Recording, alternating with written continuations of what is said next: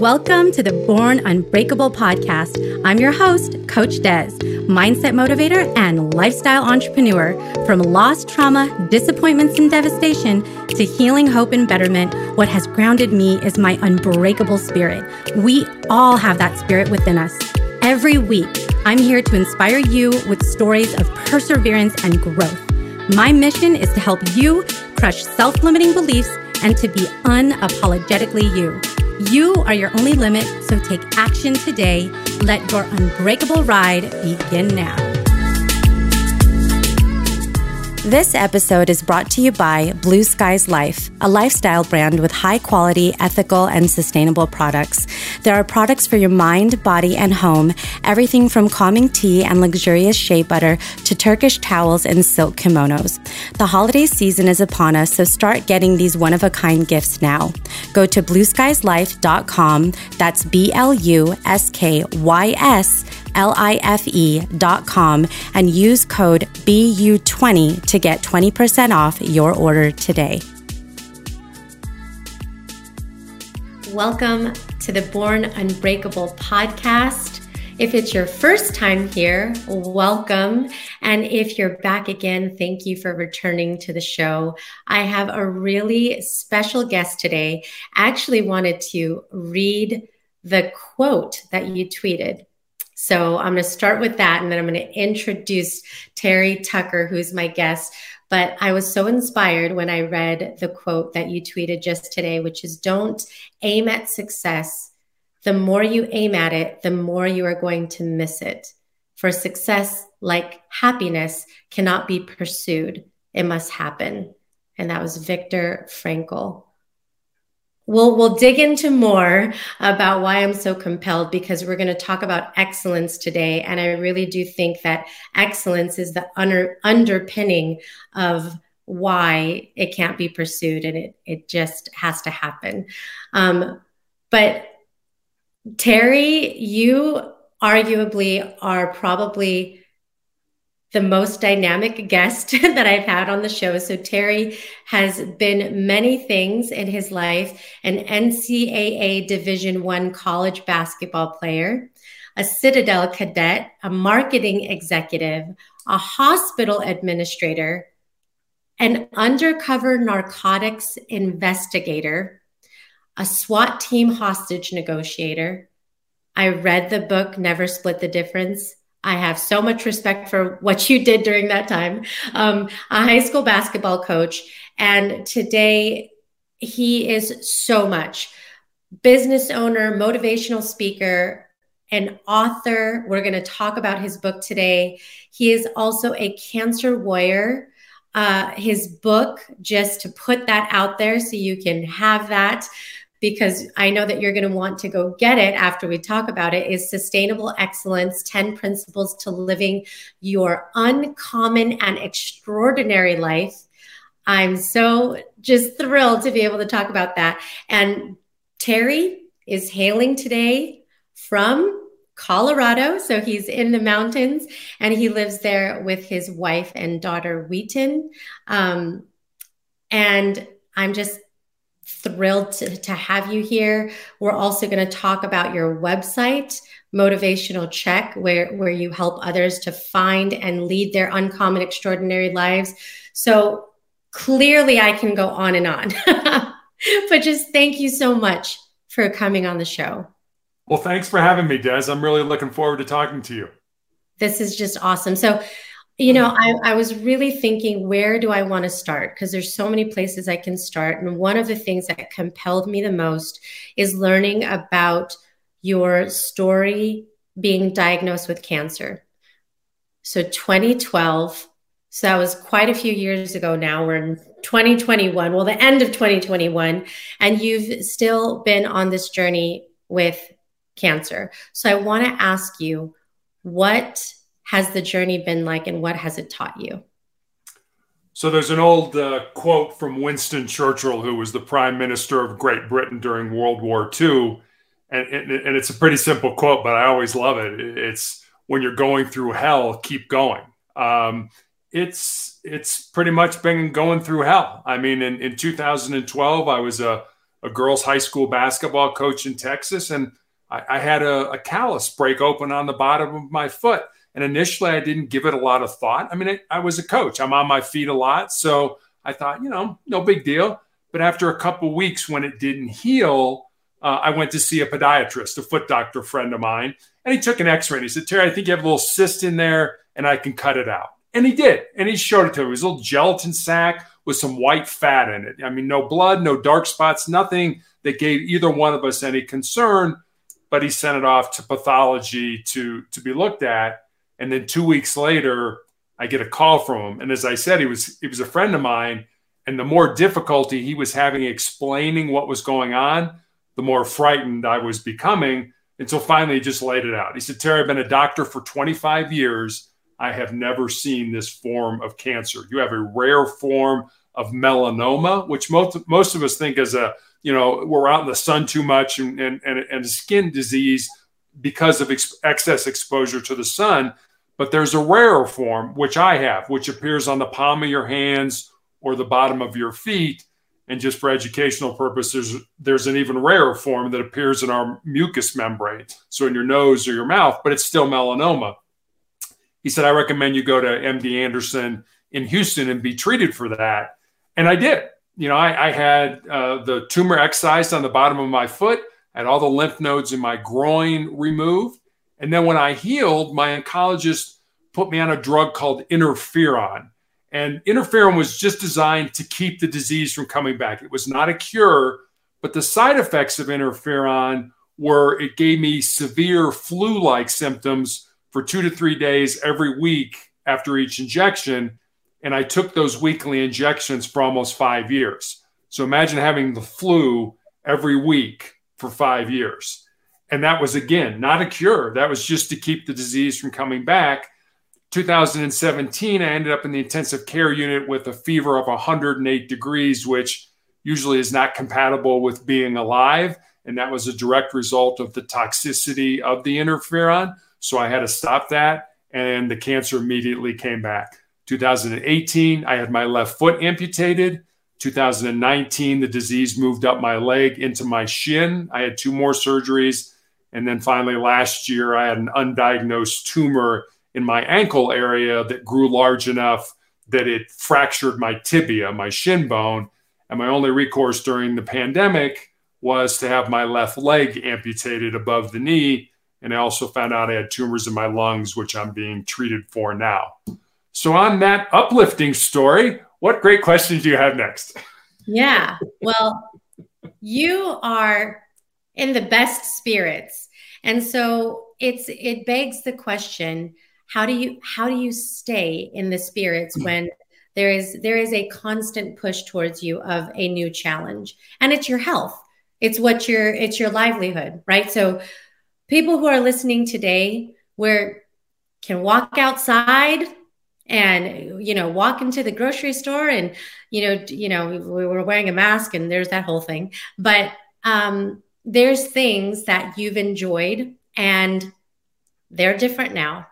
How do you sustain which we'll get into excellence in a minute but even just attitude as these things get thrown at you? So we're we're all going to experience pain in our lives and and it doesn't have to be cancer pain like mine or even an illness of any kind you know you could it could be as simple as you you know you, you flunk a test at school or excuse me you break you break up with your boyfriend or your girlfriend or you don't get the promotion at work that you think you deserve. Pain is inevitable. Mm-hmm. Suffering is optional. Suffering is what you do with that pain. Do you take it and use it to make you a stronger and tougher and more determined individual? Or do you wallow in it and want to feel sorry for yourself and want people to feel sorry for you? Because those two decisions are a choice. You have a choice of how you want, you know, to handle this. And and don't get me wrong. I mean, there's no S on my chest. I don't wear a cape. I'm a human being. I have bad days. There are days I cry. There are days I get down. There are days that I get depressed. Mm-hmm. I just choose not to stay there for very long. And it, it, it really is a choice of how you want to handle your life. Do you want people to feel sorry for you? Because if you do, there's plenty of people that will, oh, but yeah. you're not going to get anywhere. You're not going to grow. You're not going to be moving forward And I, I always go back to the Shawshank Redemption mo- uh, movie where they talk about, you know, get busy living or get busy dying. If you're not growing, if you're not moving forward, then you're dying. And I don't want to be in that situation. So, with whatever time I have left on the face of the earth, and again, I don't know how long that is, but it's probably not very long for me with the tumors that I have in my lungs. I just want to be positive. I want to put as much goodness, as much positivity, as much inspiration, as much motivation, as much love back into the world as I possibly can with whatever time I have left. And it's it's amazing to hear you say that. Before we started the interview, Terry and I were just talking about that. The the one thing that we know is our time here is limited. And and like you said, we have a choice of how we're going to use that time and what we're going to give of our energy to the world. And we could give it negatively or we can choose to give it positively, but it is a choice.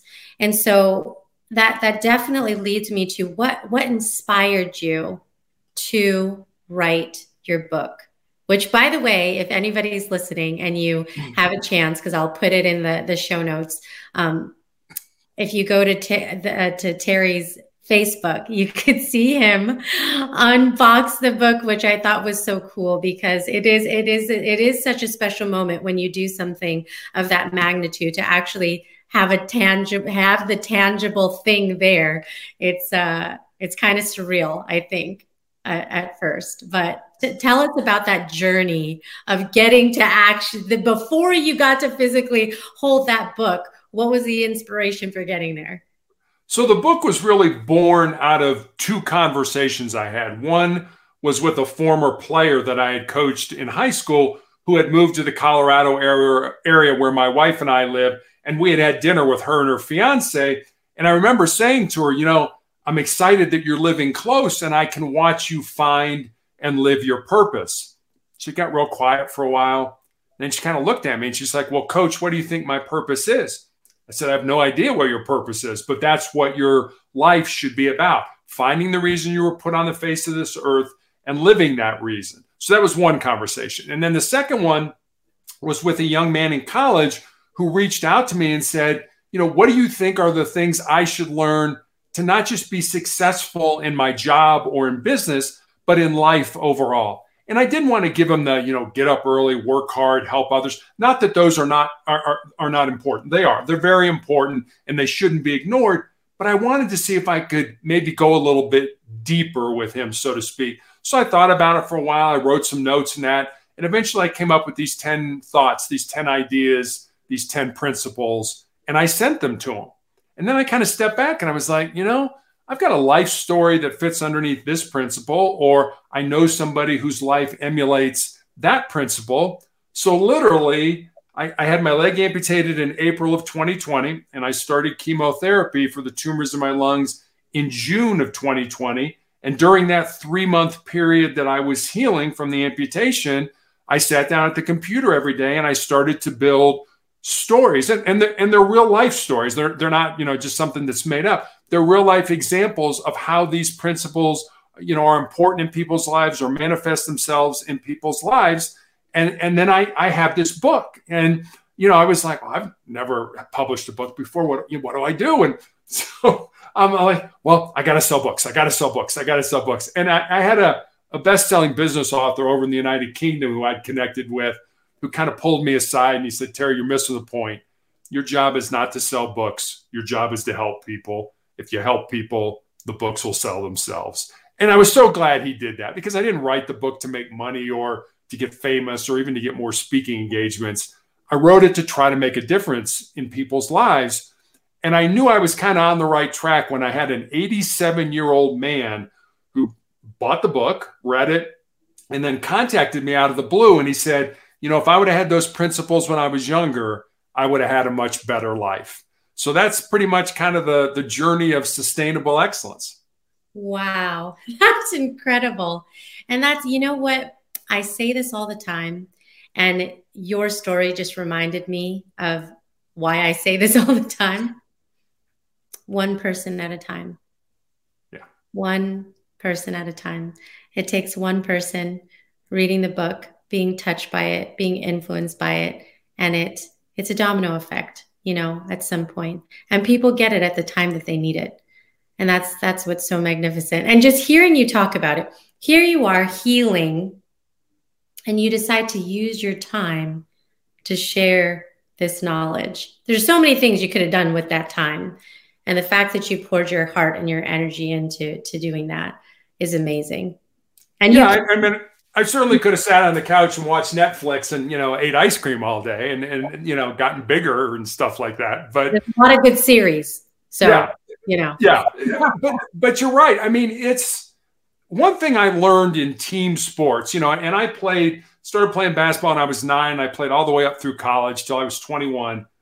And one thing team sports taught me is the importance of being part of something bigger than yourself and you know, you know that as part of a team, if you don't do your job, not only do you let yourself down, but you let your teammates down, your coaches down, your fans down, your parents down, etc. And if you think about it, the biggest team game that we all play is this game of life. And it, it, really bothers me when I hear, hear people talk about, you know, it's all about me or, you know, what's in it for me. I think that's the wrong question. The question is, what can we do together? And I think the answer to that question is anything we set our minds to do. But individually, it's it's hard to be. I don't care how you know. I, I always kind of go back to sports metaphors and things like that. You know, if you're playing tennis, I mean, it's just you. It's you against somebody else. It's not a team sport. I guess it is if you play doubles, but you know, if you play tennis or you play golf, but there's always, you know, there if you're playing tennis, there's a coach you know there may be a nutritionist there may be you know i mean there's always there's parents there there's people it's just not you i don't care what what you do in life whether it's sports or whether it's business or academics or whatever it is there's always people there to help you to support you you know to to lift you up and and i always tell people des you'll, you'll probably appreciate this if i didn't know you if i'd never met you mm-hmm. but i knew the five people you hung around with the most I could probably tell you just about everything about you, the type of person that you were. And mm-hmm. especially if you're a young person listening to this podcast, if there are people that are in your life that don't have your best interest in, in mind, that you know that aren't willing to tell you the truth, that aren't willing to love you and care about you and want the best for you, get those people out of your life. You do not need those people in your life. Surround yourself with good people that care about you, that want to uplift you, that want the best for you. Because if you do that, I don't care what you do, whether it's a team sport or it's an individual thing in life, you're going to be successful. Yes, absolutely. Absolutely. And you want people that to be honest with you. And that's right? a big point. You know, when you say that, when you want, you know, if, if somebody says to me, hey, Terry, yeah, you're kind of screwing up here. You know, you're making a big mistake. A lot of times we're like, okay, you're not my friend anymore. You're saying something that I don't want to hear. But no, you need those people in your life who are willing to be brutally honest with you and say, Terry, you're making a huge mistake here. I still love you. I still care about you. I still want what's best for you. But I think you're making a huge mistake. You need those kind of people in your life. Absolutely. Because here's the thing we can all look at something and see it from different angles. You need those people around you that are going to see the angles and your blind spots that you don't. Right. This isn't a game, a solo game. And that's why I too very much love sports analogies because you're, you're not going to win the game alone you know and so I, I, do want to come back to excellence because there's people listening to this podcast right now going okay here we are, you know, we're in 2021 going into a new year here very shortly, and we're still in this pseudo dynamic, unpredictable to some degree environment. Things are maybe feeling tougher, feeling more taxed because you've got limits placed on you or restrictions placed on you. Terry, how, how do you achieve excellence? Like, what does that even look like? How can I achieve excellence when I feel limited or I feel restricted or I feel like you know if I if I even try I might I, I might not succeed. It's just harder today. What what do you say to those people? I, will give you a couple stories, but I'll say one word to you, and, and that's good it's it's good that that things are hard. It's good that things are difficult because you don't grow when things are easy. You know, if it, if it was easy, everybody would do it. It's when it's hard that you grow, that, that you get to outside that comfort zone and you do something. And when you do something successful, that gives you confidence and courage to do the next thing that's successful. But let me let me kind of back up and give you a couple stories that I think illustrate this. And I talk about it a little bit in my book that you know, how do you know what excellence is? And and the answer is I don't know. You know, it's kind of like beauty. Beauty is in the eye of the beholder. Excellence is the same way. You really can't, you know, I mean, you can say, oh, that person's, you know, the GOAT, the greatest of all times, or something like that. But in terms of saying, you know, that person's excellent, that's up to interpretation. You may say somebody's excellent. I'm like, yeah, I don't think they're that good. I think this person's bad. You know, so th- there's real no concrete way. Excellence is just a, a process of trying to get better. Let me tell you two stories. First one is uh, about a professor back in the 1950s at Johns Hopkins University, and he conducted an experiment. And this experiment was really simple. He took rats and he put them in a tank of water that was over their head and he wanted to see how long the rats could tread water. And the first time, the rats treaded water for about 15 minutes. And just as they were about ready to sink and drown, he reached in, grabbed them, pulled them out, dried them off, let them rest for a while. And then he took those same rats and put them back in that same tank of water. And almost to a rat, those rats treaded water for 60 hours. Now think about that. First time, 15 minutes. Oh, that's all I can do. Can't go any farther than 15. I'm going to drown. I, am exhausted. Can't go any longer. 15 minutes. Second time, 60 hours. What that says to me is two things. Number one, the importance of hope in our lives. We've got to have hope. We've got to have the, the thoughts that there's going to be something better, that even when this pandemic's over, things are going to get better. Things are going to get back to the way they were. We're going to be a better person for it. So the importance of hope. And number two, how much more our physical bodies are able to give, are able to do. You know, we think, oh, I, you know, I can't do this. You know, I, I don't know if you're a runner or not. I, I, used to love to run, but obviously now with one leg, it's a little bit harder. Uh, so I, you know, but you go out, I'm going to go for a five mile run. Ah, three miles. Oh man, I got this pain in my side and I'm tired. I don't think I could do that. Oh, trust me, you can do so much more than you thought you could do. So that's the that's kind of the first story, and what dovetails on that story is the Navy SEALs, who are probably one of the toughest groups of individuals in the world. They have what they call their 40% rule. And what that what that 40% rule is, if you're at the end of your rope, you can't go on. You can't do, you know, you can't run another step or do another push-up or swim another lap. You're only at 40% of your maximum and you still have 60% left to give to yourself. So whenever I think, you know, oh, I can't do this or I can't go, I think of those two stories and it's like, I can do so much more than I ever thought that I could do. And what I've realized is a lot of times the impediments that we face in our lives are the impediments that we impose on ourselves. And if you take those impediments away, knowing you can do so much more, there's nothing you can't accomplish in life. Uh, I'm sitting here making facial expressions and nodding because I, I'm so in tune and so in sync with you. And you're you're right. One of the reasons at the end of every episode that I do, I say you are your only limit is because I really believe that. You we we get in our own way.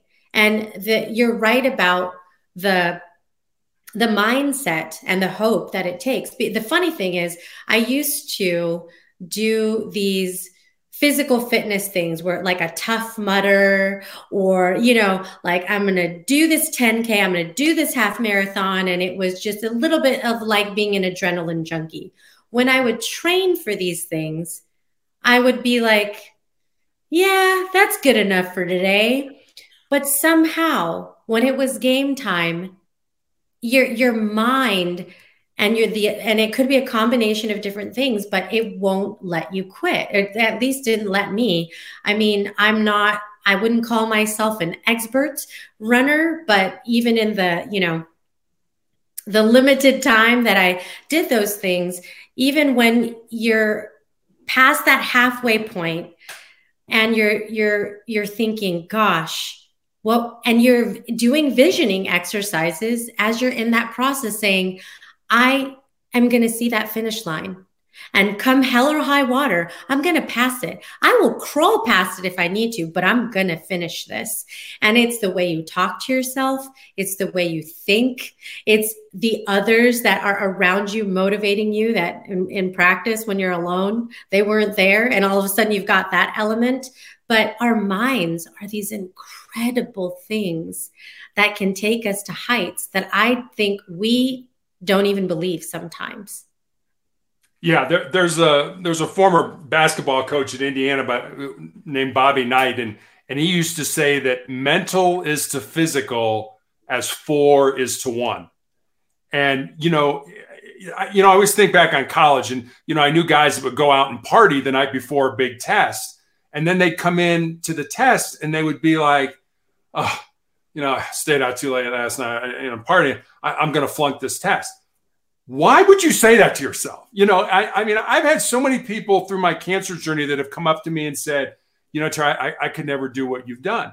And my response to them, and and and it's kind of a flippant response, and, and I'm not necessarily proud of it, but is it, it's like, yeah, you're right, you couldn't because you've already decided that you can't do this. Why would you go into anything, even if you were out partying all night? Why wouldn't you at least go into that exam and be like, you know, and I pretty much paid attention when I was in class. And, you know, I'm going to do great on this exam. I mean, if you tell yourself you're going to do bad, it's a self fulfilling prophecy. You are going to do bad on this test.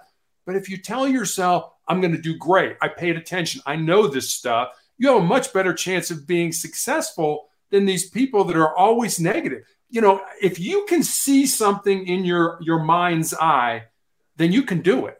If you can't see it, there's no way you're going to do it because your mind, again, mental is to physical as four is to one. Oh, that's just, that is brilliant. It's brilliant. One of the other things that I love that I read was the four truths that guide your decisions. So I'm going to read them.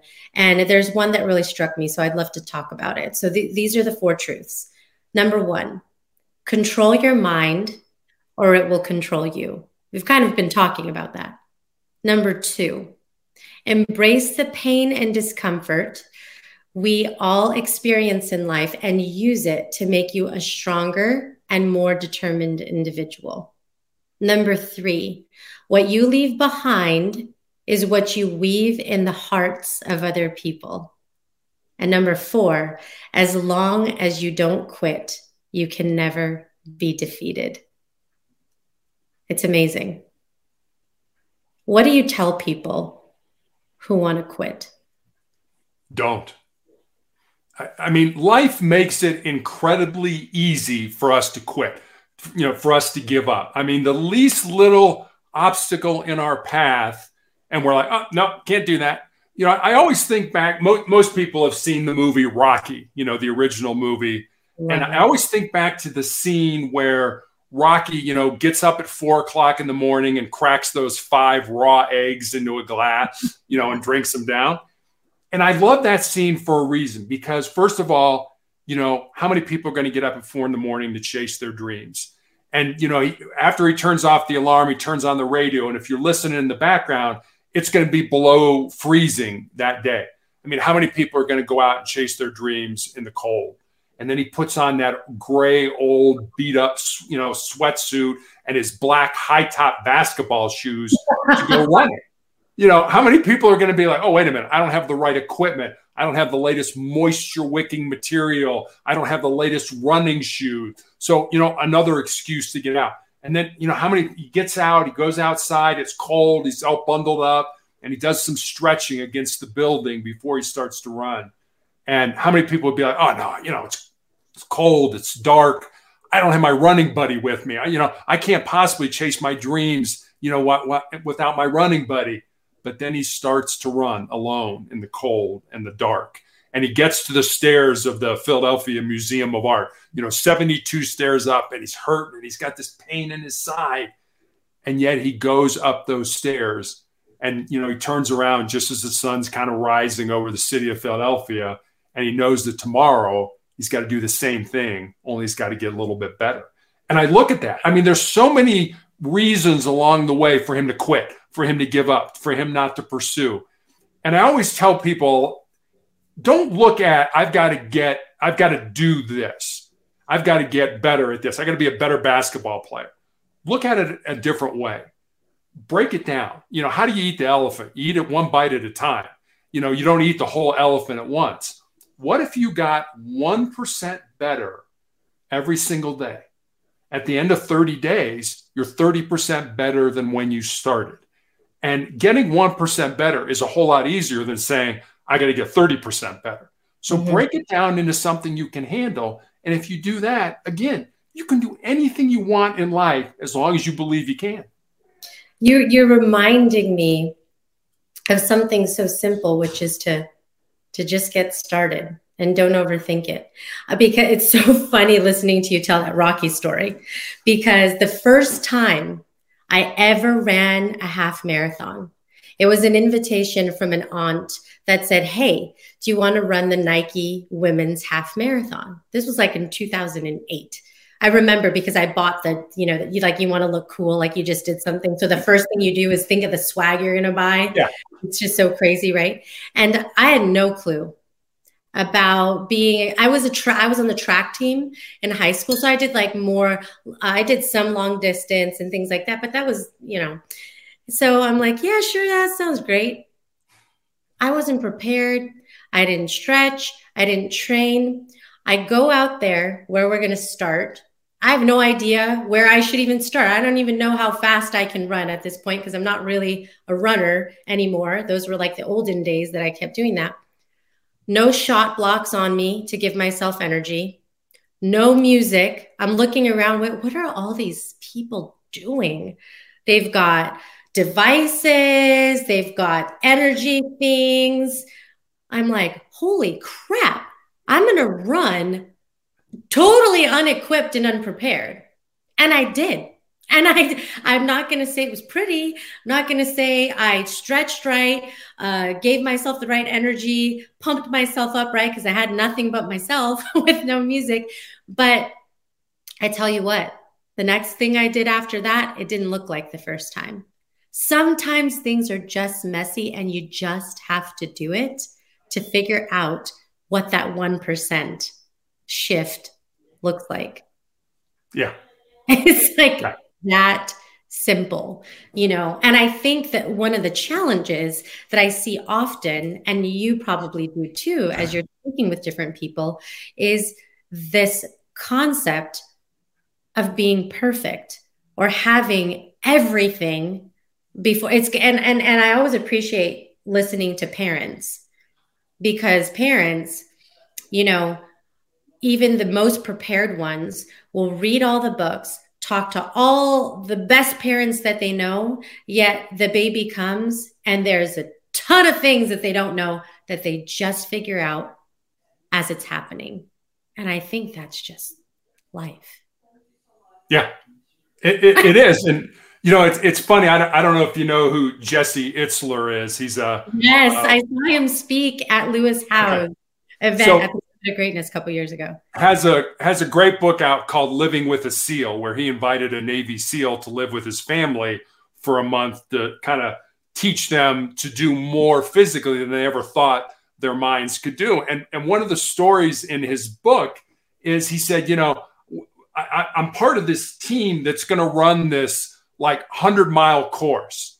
And he said, I'm, you know, we have all the latest gear and all the latest goodies and, you know, all the latest food to eat and, and, and all this kind of stuff. And he said, and I look over and, and there's this one guy and he's sitting by himself and he's got a box of crackers and a, and a gallon of water.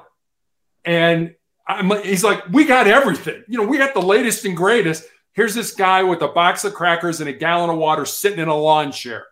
And that guy was David Goggins, who's a, who was a former Navy SEAL, who eventually is the person who went to live with, yes. with Itzler. And, and mm-hmm. I love that story because, you know, it kind of goes back to the Rocky story.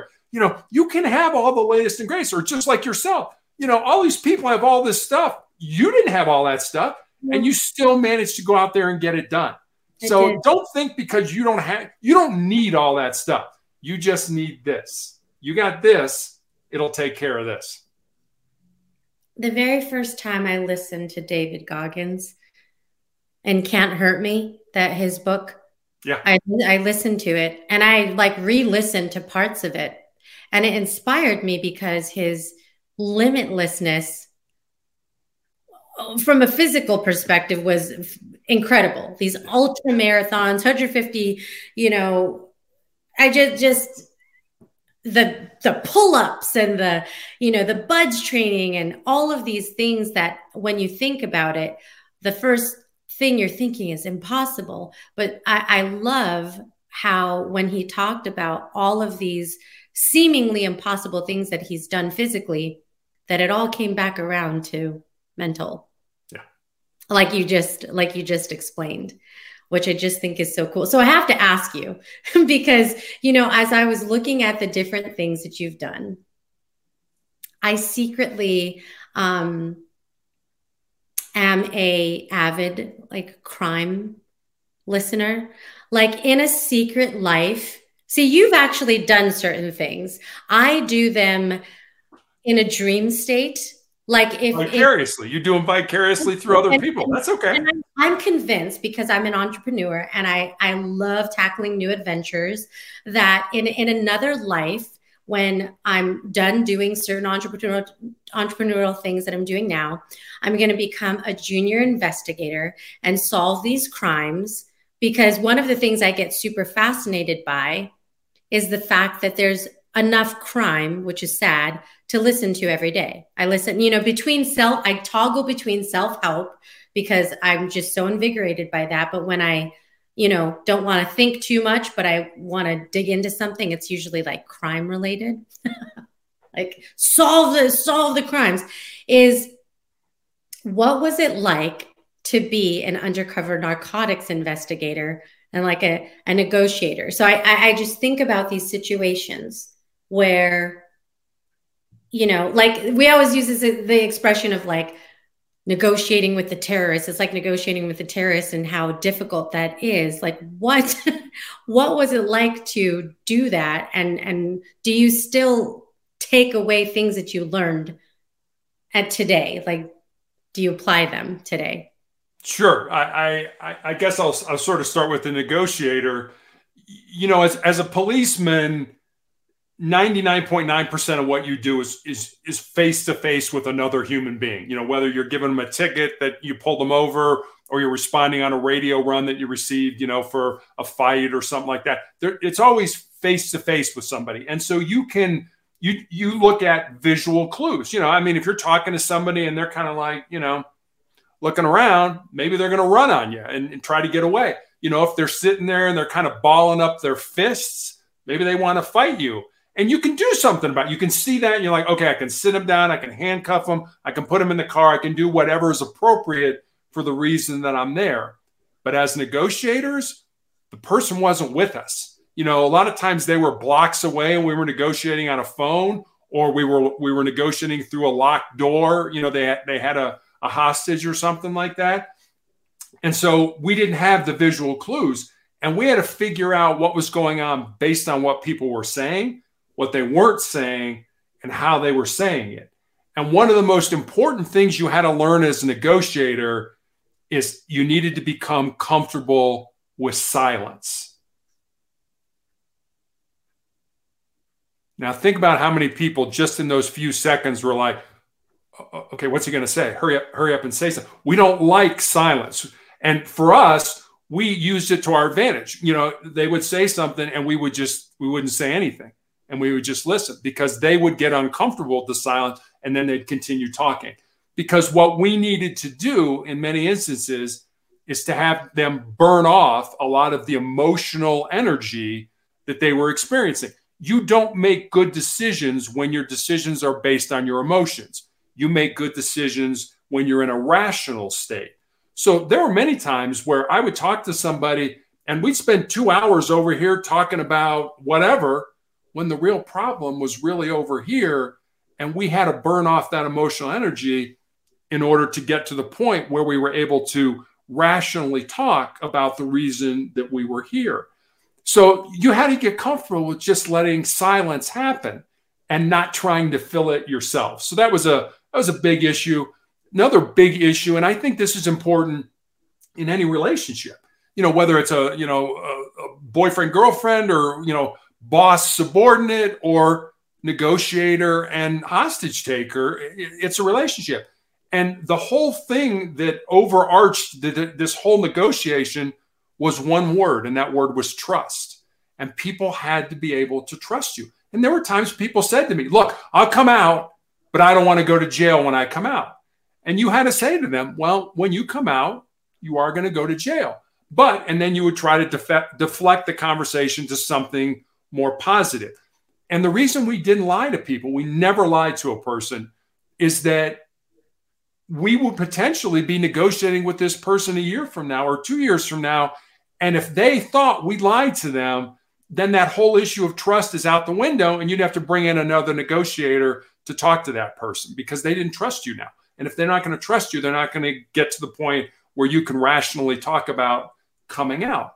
Now, the other side of being a negotiator is about 90% of the time we were successful. I never I never lost a hostage but 10% of the time, people would say we weren't successful. And 10% of the time, the hostage taker or the or the the barricaded person more than likely ended up killing themselves but that was their decision i mean i did everything i could i had great training worked with the psychologist you know worked with people who had a lot more experience than i did to get that person out but in all honesty it's just not fair to say you know what hey you come in and solve this problem that has been festering for 10 years or 20 years or 30 years or 40 years and then comes to a head one night at three o'clock in the morning and we're trying to solve it. Again, goes back to what we talked about earlier choices. It's your choice whether to come out, it's your choice whether to kill yourself. And I always felt bad when the person did take their life because there was somebody somewhere that loved them, that cared about them, that wanted them to get out of this situation even if it was to go to jail, they were still alive. But you know, again, it was their choice whether to do that. And and I don't mean to sound cruel, but I never lost any sleep when a person decided they were going to end their life because again, it was their choice to do that. Mm-hmm. Yeah, I mean, I I see the value and everything that you did during that time in learning a lot of these skills that are challenging in life.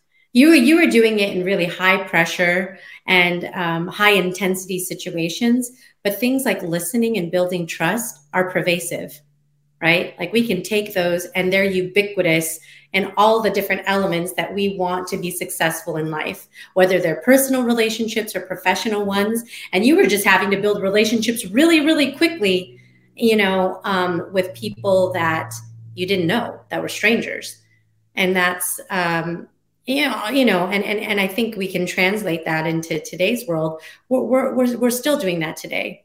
Maybe it's not in a hostile environment, but we're doing that often. You know, especially as we're trying to make connections virtually, like what you and I are doing right now, um, because that's the that's the world we live in. So that oh, I love that tidbit. I just had to ask that because of my little secret passion for um, being a fictitious uh, investigator. Um, but I want to be able to dig into questions for my audience to get to know you a little bit better. So, my first question for you is What are three words that best describe you? Uh, resilient, um, courageous,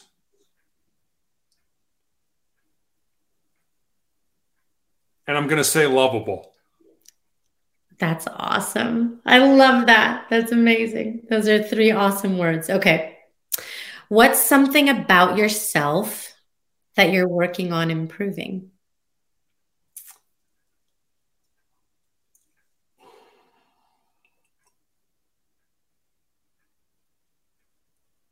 My patience with people who, you know, I mm-hmm. told you before, I've, I've had people approach me and say, you know, I could never do what you did. And, and those people bother me. I, I, I don't like people that limit themselves. And, and, you know, again, it goes back. Why would you even start something if your attitude was, um, I, am never going to be successful in this. I, I, I can never do this. Don't waste your time. I'm trying to be better at helping those people realize that you're approaching this the wrong way. And if that's really your attitude, then then really don't waste your time. Don't don't try to start that because you're never going to be successful and you're probably just going to frustrate yourself. Change your attitude, change your outlook to something more positive, and then you might actually have a chance of being successful at what you're doing. So I'm trying to be patient with people who bother me from time to time. That's good. Have you ever had a moment in one of those instances? Because I, I totally get where you're coming from, where you've actually said something to someone and they've turned a corner a little bit in the conversation. Not so much. No, I I, I remember one time I was I, this was when I had my my foot amputated and so I was still able to walk after therapy and stuff like that, but I kind of walked weird. I kind of had a limp and stuff and and I was at the hospital. I was leaving, and there was a woman down by the doors where I was going, and she was like staring really hard at me. And as I got closer to her, I just turned and looked at her and I said, Don't worry, it'll grow back. And I just kept walking. And she got this look on her face like, like she thought it would, you know, like this. Uh, really, your leg's gonna or your foot's gonna grow back? I, I mean, I was being a smart aleck. I shouldn't have done that. But for me, it was just kind of like, man, lady, if you could be staring any harder, I mean, you'd be seeing right through me. So I just that was what I thought of when I when I got to her, and so it's like, ah, don't worry, it'll grow back. And I just kept walking, and, and I kind of turned around to look at her, and she, you know, she was she was thinking about it, like it might really, your foot might really grow back. I'm like, I'm not a lizard; it's not coming back. So you know, it's not. No, no, it's not happening. It's not going to happen. you know but i but i do have to say I, I, I love that you said patience and and particularly with this you know these people because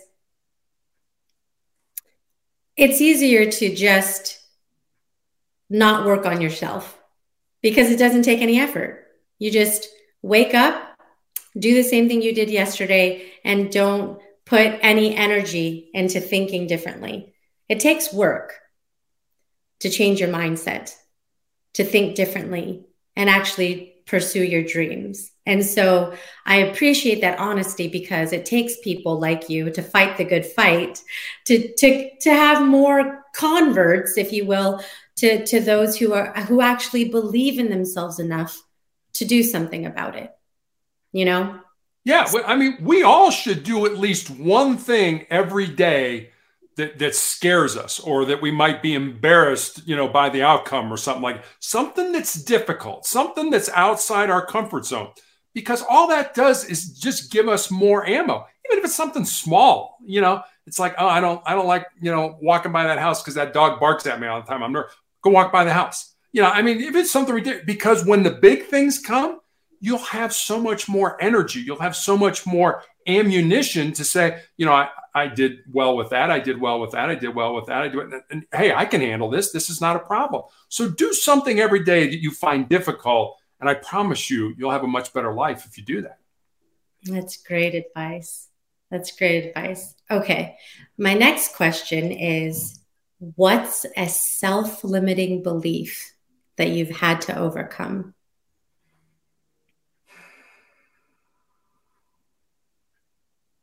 What's a self limiting belief? That's a great question. Um,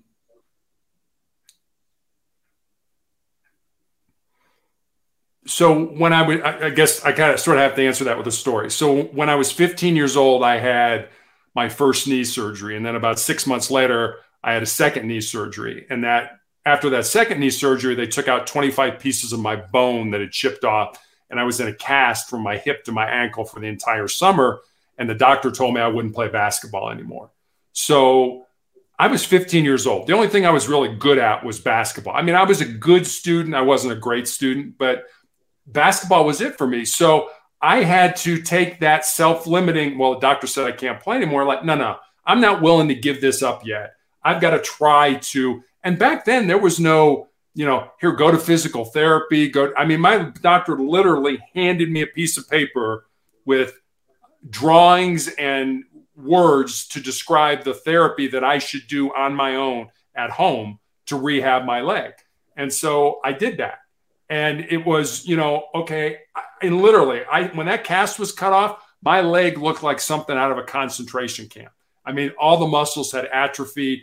I needed, it took me months. I, I mean, I remember I had the key to the gym or the weight room at our school, our high school, and I left Thanksgiving dinner. After Thanksgiving dinner was over, I went to the gym to work my leg because I, I wasn't willing to give up on my ability to play basketball.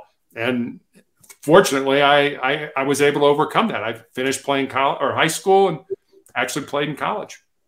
That's an incredible story. Yeah, I, I mean, I can't imagine, you know, being told and seeing what you had in front of you and feeling like you could get through that, and you did, and you left Thanksgiving dinner. That's commitment. Yeah, I mean, well, hey, I had some pumpkin pie first, and then I left. You know, so. obviously, you needed the energy if you were going to get that. I did. I needed some sugar. You know, yeah. Of course. I mean, you you had a leg to build back up. That's that's right. Most people go lay on the couch and watch football. I'm going to the gym. So. exactly. Yeah, that's that's perseverance right there. That's real perseverance. Okay. My next question is: What is one thing that you want to see changed in the world? So, one of the things I learned as a negotiator, and one of the chapters that I devoted um, to in my book, is the importance of listening and not listening to respond, not be, you know, hurry up, Des, say what you're going to say because I'm going to get my two cents in, but listening to understand. Okay, Des, I hear what you're saying. I don't I don't understand what you're talking about. You know, tell me where you're coming from. That's what I think we need to do. Us yelling and screaming at each other. When you're yelling at me and I'm yelling at you, we can't hear what each other's saying, and we're not going to get anything accomplished. So I guess I wish more people would take time to listen to the other person, but not listen to respond, but listen to understand. Amen to that. if we made that little adjustment, the world would be a far different place, a far different place. So I'm going to stack my hand on that one for sure. Okay. What is one of the best pieces of advice that you've ever been given?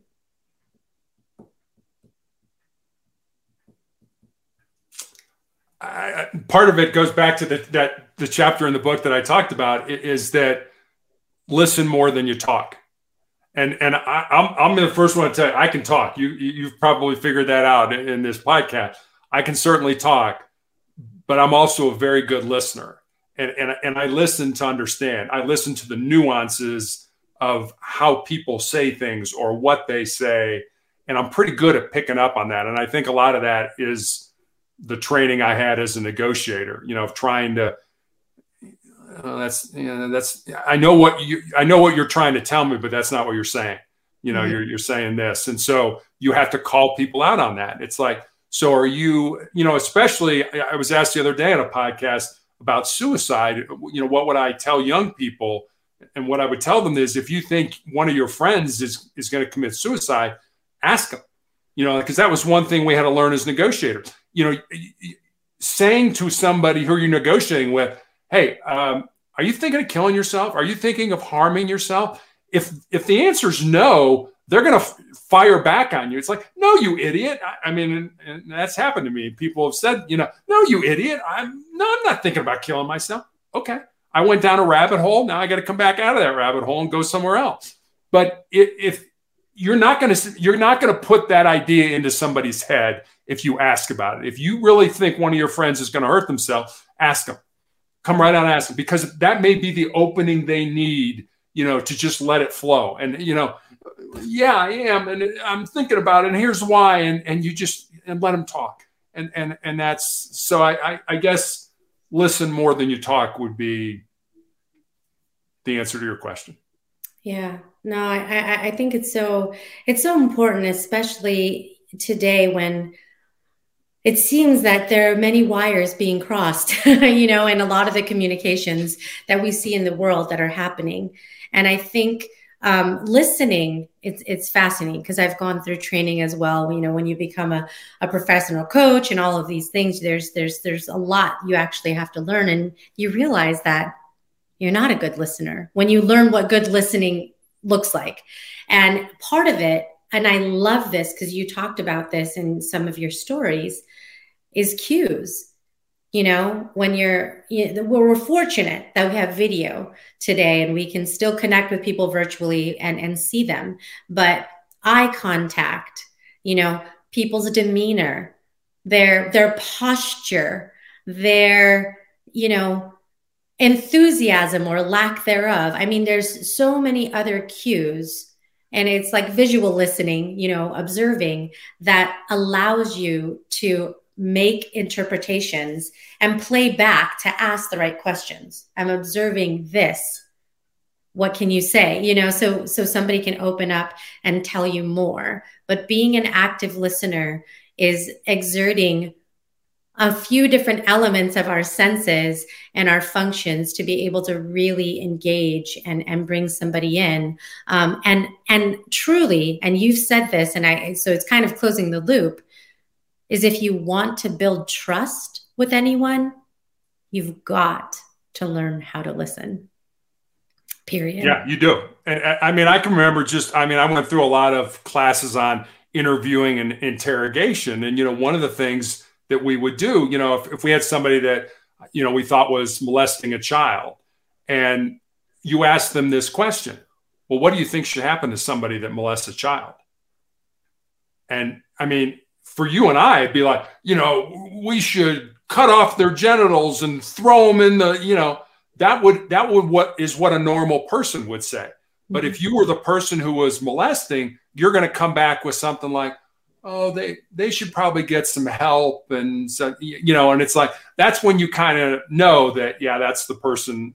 Now, now you just got to lead them down the road to tell you that they're the person. But exactly. it's you know just different ways of you know how a normal person would react. I mean, if you were raped, what should happen to this rapist? Oh, they should, you know, and they would get real emotional and indignant, and we should throw the book at him and stuff like that, as opposed to the actual rapist will be like, well, maybe they should get some treatment. And, and again, body language, you know, yeah. their heads down, they're they're not looking at you, they're not talking to you, you know, they're distancing themselves from the actual act that they did. Right. Yeah. yeah, it's huge but that's you know that's that's so paramount and it's it's a great it's a great piece of advice.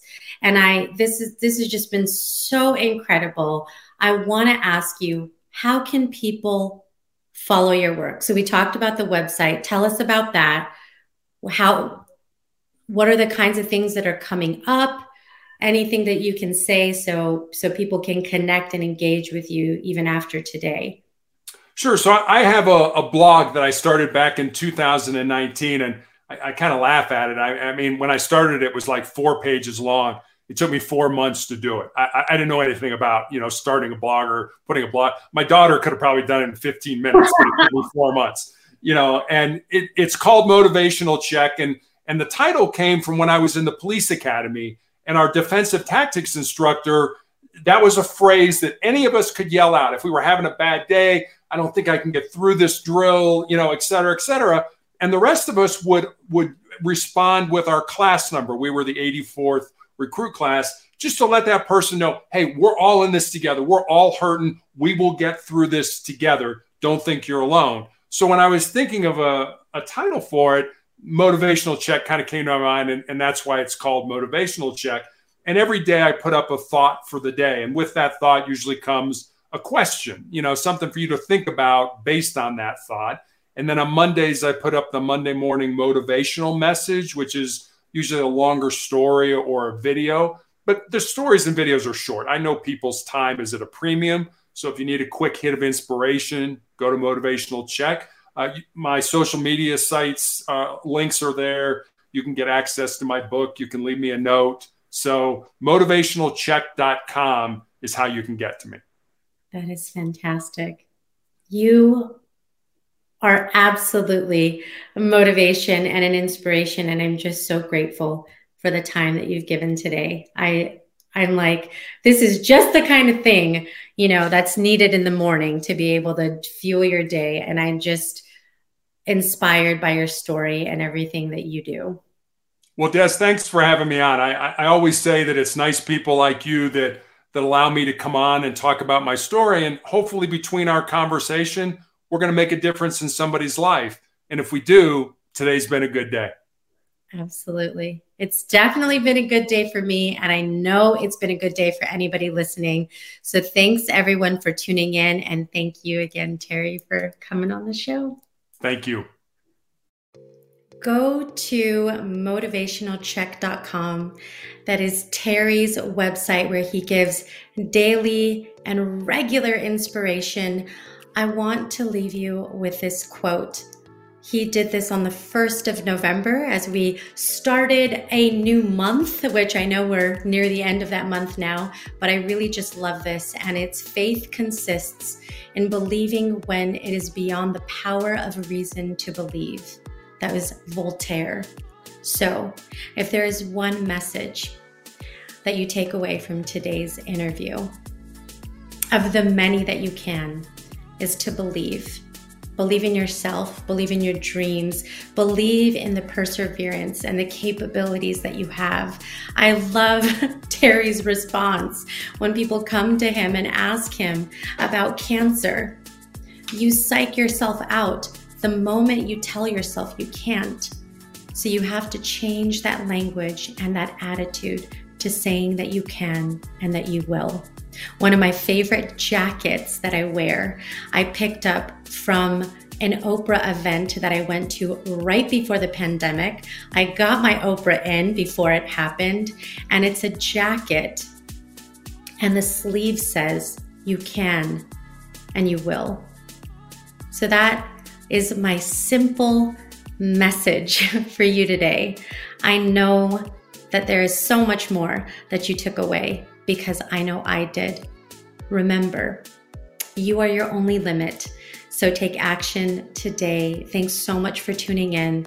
If you haven't already, rate and review the show. Give a shout out and say what you thought of today's interview with Terry Tucker. I appreciate you so much. Hope that you had a wonderful Thanksgiving. If that is something that you celebrate with your loved ones and that you created many, many memorable moments. Tune in again next time for another inspiring episode of the Born Unbreakable podcast.